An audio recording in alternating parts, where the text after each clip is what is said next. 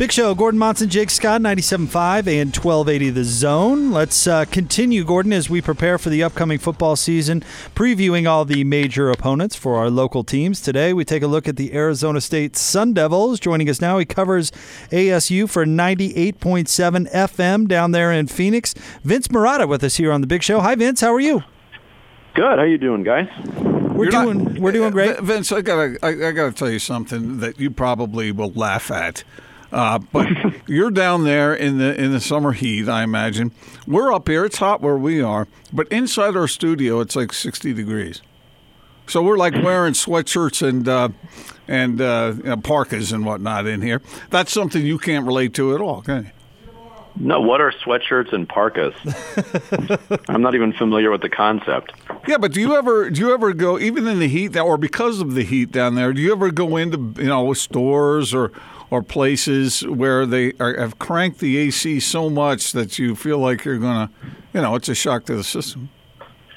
Yeah, you know what? Speaking of the studio issue, our mor- uh, I do middays, Uh-huh. so we're on ten to two, and our morning show. I I don't know if you if you remember Ron Wolfley. He was uh, kind of a crazy Sure. former fullback. Uh-huh. Uh, he does our morning show, and they keep it like a meat locker in there. So it it our studio is usually like 66, 67 degrees, which is really cold for us. So yeah, I can kind of relate to it. Okay, good. I'm so glad this is how you've chosen to start off our Yeah, interview with I- Vince I- there. I- Gordon. we're bonding over here. Leave us You- alone, I can, will you? I can tell. yeah. Uh, hey Vince, uh, give us a little look. How is uh, how is the program under Coach Herm Edwards going into year number two? What kind of job is he doing? Um, well, I'll tell you, when when this whole thing rolled out, you would be hard pressed to find a bigger critic of it than me locally. Um, you know, somebody who went to ASU um, and, and it's you know followed and, and covered the program for a long time. I didn't understand what direction they were going in, but I gotta say, you know, what a difference a year makes. Um, they overachieved last year, I thought, uh, finishing second in the South again. Um, they're a buttoned-up program uh, that they've kind of changed the way they operate, and it, it sounded kind of like a cockamamie idea when they rolled it out, and it was kind of a clunky rollout too. But with all the involvement from NFL people, former NFL people in this program, I, I would say year one was a, a rousing success, and I think uh, you know the trajectory is definitely headed in the right direction going into year two. What is it about him? Is this uh, uh, knowledge on his part? Is it charisma? Is it the staff he's put together? What's going on positive? I think you know three things you just hit on. It's a combination of all of those things. First and foremost, it's his personality. Uh, Herm Edwards.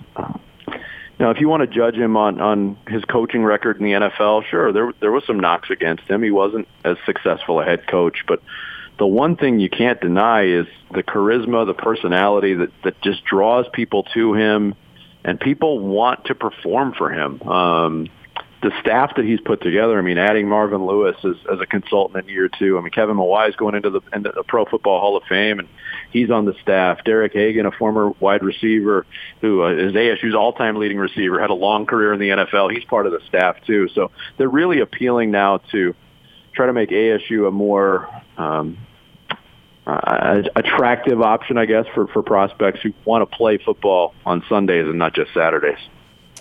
Vince Marotta with us from 98.7 FM down there in Phoenix, 97.5 and 1280 The Zone. Now, Vince, obviously finding new, another N'Keal Harry is, is probably impossible, but talk to us about turning over that offense because Manny Wilkins, I know he was a little controversial down there, but he was a, a really good player as an upperclassman. How hard is it going to be to, to replace that production?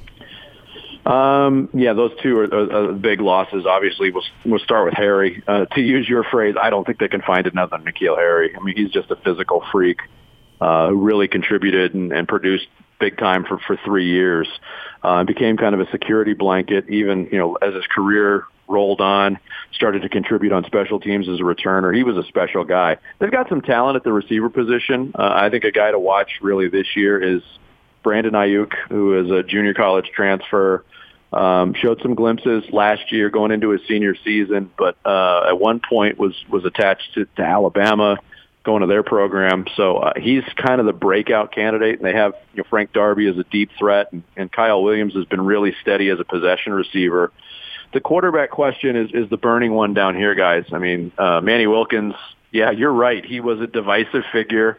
A lot of the ASU fan base loved him. A lot of the ASU fan base thought he was very limited in what he was able to do. Um, but he was productive, and he was uh, what we what we call down here a great Sun Devil. Um, he's going to be missed. They have four candidates right now for that starting position, um, which is interesting. Dylan Sterling Cole is going into his junior season. He was highly touted a couple years ago, but really hasn't played that many snaps. And when he has, it was before he was ready to play. Started a game up in Oregon a few years ago that, that didn't go very well. And then they have three freshmen, including Jayden Daniels, who's uh, the most exciting of the bunch. Uh, and the way Herm Edwards and the coaching staff are approaching this right now is, is they're treating this as a, as a four horse race going into fall camp. Well, a, a, couple of places where there are not question marks. Uh, you got a pretty good running back down there, Benjamin. Uh, talk a little bit about him, and also the other name that pops out to me when I look at the roster is linebacker Merlin Robertson. Yeah, starting with Benjamin, he's unlike any player I think I've ever seen uh, wear an ASU uniform, and I've been watching this program for 40 years. Um, he might be the most difficult running back to bring down I've seen, and not based on his physical size, but he has this uncanny balance. Um, you know, where you, you know you think he's knocked off his feet, and he'll put a hand in the ground and and and, and pop back up and gain five six more yards. Um, the question I have with, with Benjamin this year is he carried such a workload last year, and they really didn't have much in terms of threats behind him. I'm wondering if he can hold up, um, you know, because I, I think they're going to be run oriented again, regardless of who the quarterback is. Can he hold up and, and, and carry that workload again for a second straight season? Because they really, you know, they didn't have a running back in their recruiting class, and they really have a lot of question marks behind Benjamin as long as he stays healthy, they're set. But uh, if anything should happen to Eno, then they, they could be in trouble. Uh, Merlin Robertson, yeah, he is a stud. Um, he came in day one and looked like a veteran back there, and that was kind of his his um, mo going into the season. Is they said, you know, he's he's a steady season linebacker that is going to make a difference, and he did from day one. And and uh, a couple of other guys in that defense that that's uh, stepped up early in their careers too. Another linebacker, Darien Butler, showed glimpses. Uh, Crosswell was a uh, safety who I thought really struggled in the first half of his freshman year, but in the second half of the season, he was one of the more productive players on the defense. So, yeah, they do have some pieces on that side of the ball to work around as well. Uh, Vince Marotta with us, 98.7 FM down there in Phoenix. Now, Vince, uh, just kind of some background on this question I'm going to ask. We have a, a host of our morning show, Patrick Kinahan, who's actually a, a, graduate of Arizona State. In fact, he's got family down there has done and has done some shows from your guys' studios uh, down there before. But uh, he, I've talked to him for years now about why Arizona State can't keep more local Phoenix kids home. And he has a variety of different theories, but I'd be curious as to your answer to that question. Yeah, that is something that has plagued longtime fans. I think it's plagued people at the university for a long time because every coach, whether you go back to you know Dirk Koetter or Dennis Erickson after him, or Todd Graham, you know, we're going to build a wall around Phoenix and and and not let these recruits um, escape, and and we've seen that continues to be a trend. I don't know if I have an answer that is deeper or more logical than just the tendency for blue chip recruits to get away from, from home to go to college and, and play at, you know, prestigious universities and football programs.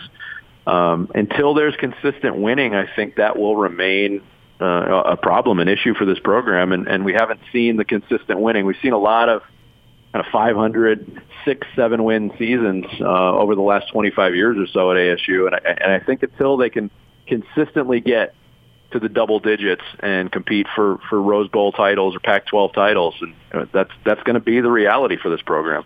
Got a related question you know, you've been following Arizona State for a long, long time. I, I remember watching them back in the 70s. Remember that team when they surprised everybody, beat Nebraska? And, oh, yeah. And, and I always look, I've been to Arizona State, I've been to games there. I've studied the teams at times. I've been subjected to, to Patrick Kinahan's uh, complaints about the program, and he talks about them all the time or whatnot. But when I think of Arizona State, I think this should, this should be a, a dominant program. I, I don't understand why it's not. Is it just what you were talking about in answering Jake's question, or has there been something else at play here? Well, another thing, I mean, there's a, a couple things related to that question. Um, you know, when they were that dominant program in the in the 70s under Frank Kush, they were playing in the WAC conference, and they they were dominating that conference, and uh, you know, getting to to bowl games and being able to compete against those those teams around the country that they normally wouldn't get a chance to play. Um, so I think that's a factor. Just the, the quality of, of the Pac-12 um, is, is a big factor in that.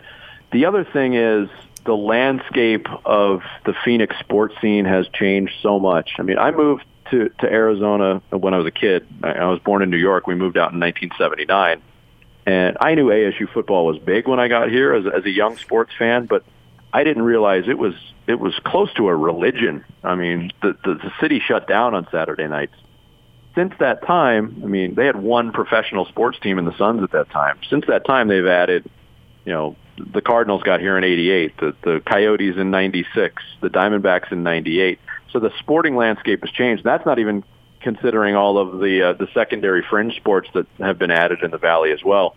It's a very saturated market, and I think that has, uh, in combination with the lack of consistent winning, has kind of carved out the niche for for ASU football in this program. I wanna or in this market, I should say. Vince, I want to sneak in another question real quick. Uh, what do you think of the Utes? Uh, a lot of people are favoring them to win the South. They won it last year. Some people think they can go farther than that this time around. What do you think?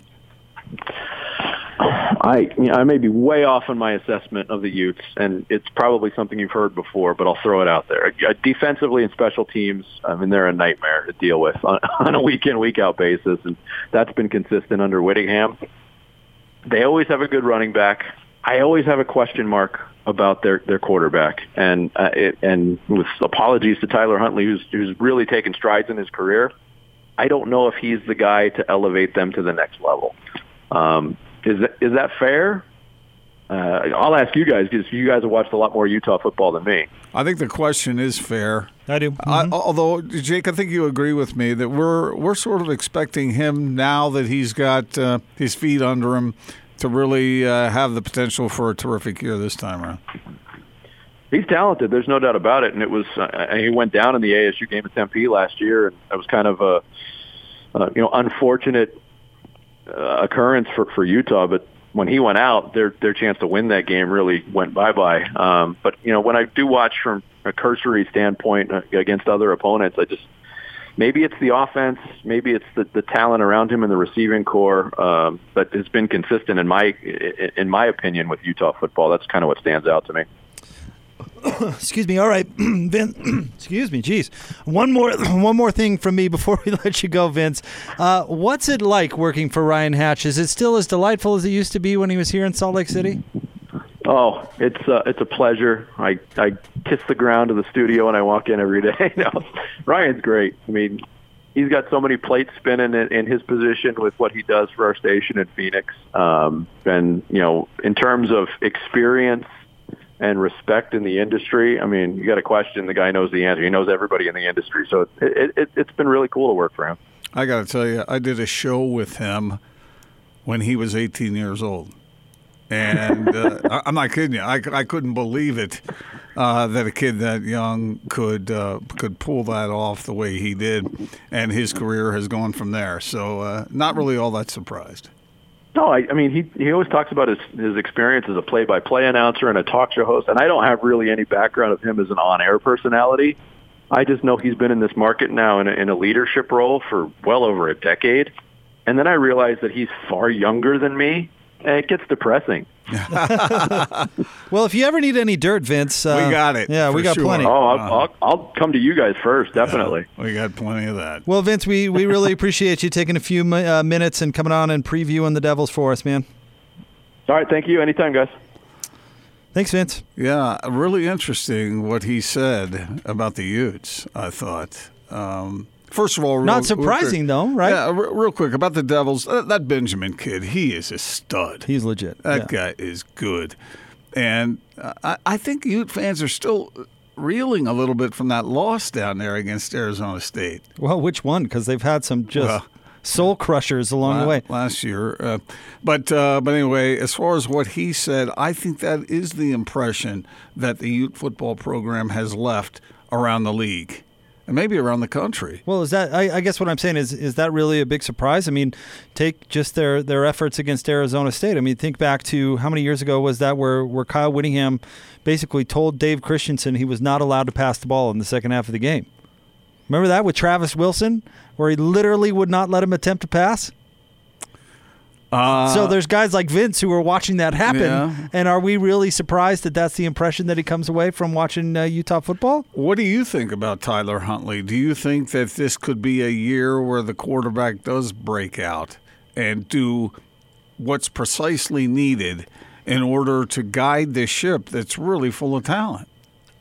Okay, so that's a, a bit of a complex question because I, it depends on what's precisely needed.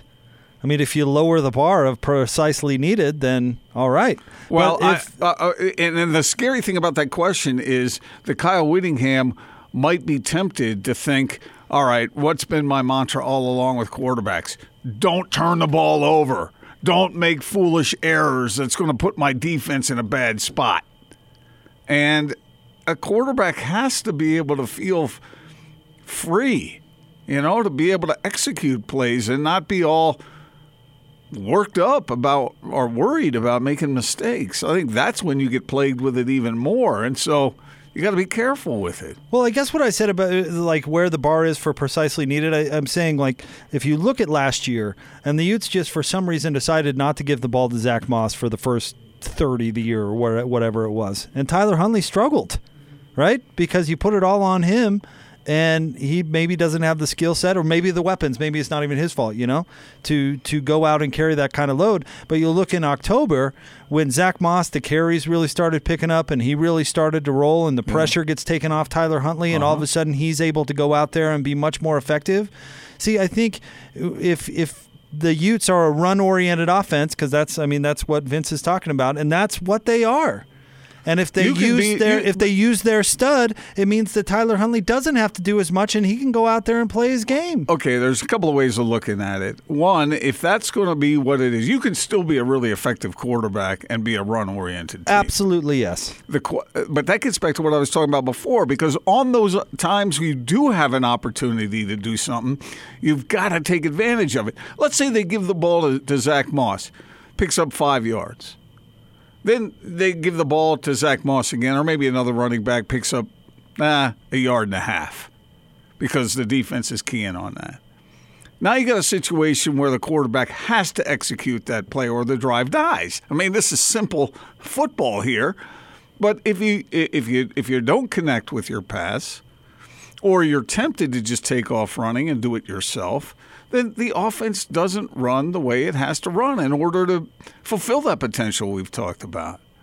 So, if you do have few opportunities to throw the ball, when you do throw it, you got to make it work. And if you know that, then that in and of itself carries pressure, not in quantity, but in quality. Mm-hmm. And he's got to go out there and make those plays. I agree. But I just think, I mean, you brought this up when we were talking about the Doak Walker situation with, with Zach Moss. If he's a, if he runs for 1,700 yards, I mean, the Utes are going to be in control of a lot of games.